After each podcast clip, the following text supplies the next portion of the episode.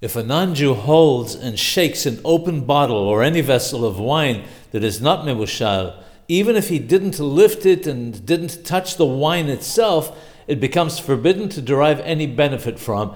This is speaking specifically about an open bottle. If the bottle is sealed, however, the wine is permitted. This is also true for a bottle that was not sealed but was closed, even if it's only partially full. In this latter case, however, one must be certain that the wine was not opened at the time, either because one was watching or because one had made a special sign which would show if it had been opened. If a non Jew simply lifted a bottle of wine without shaking it or touching the wine itself, this holds all the more true if he merely touched the outside of the bottle without lifting or shaking it, that the wine remains permitted.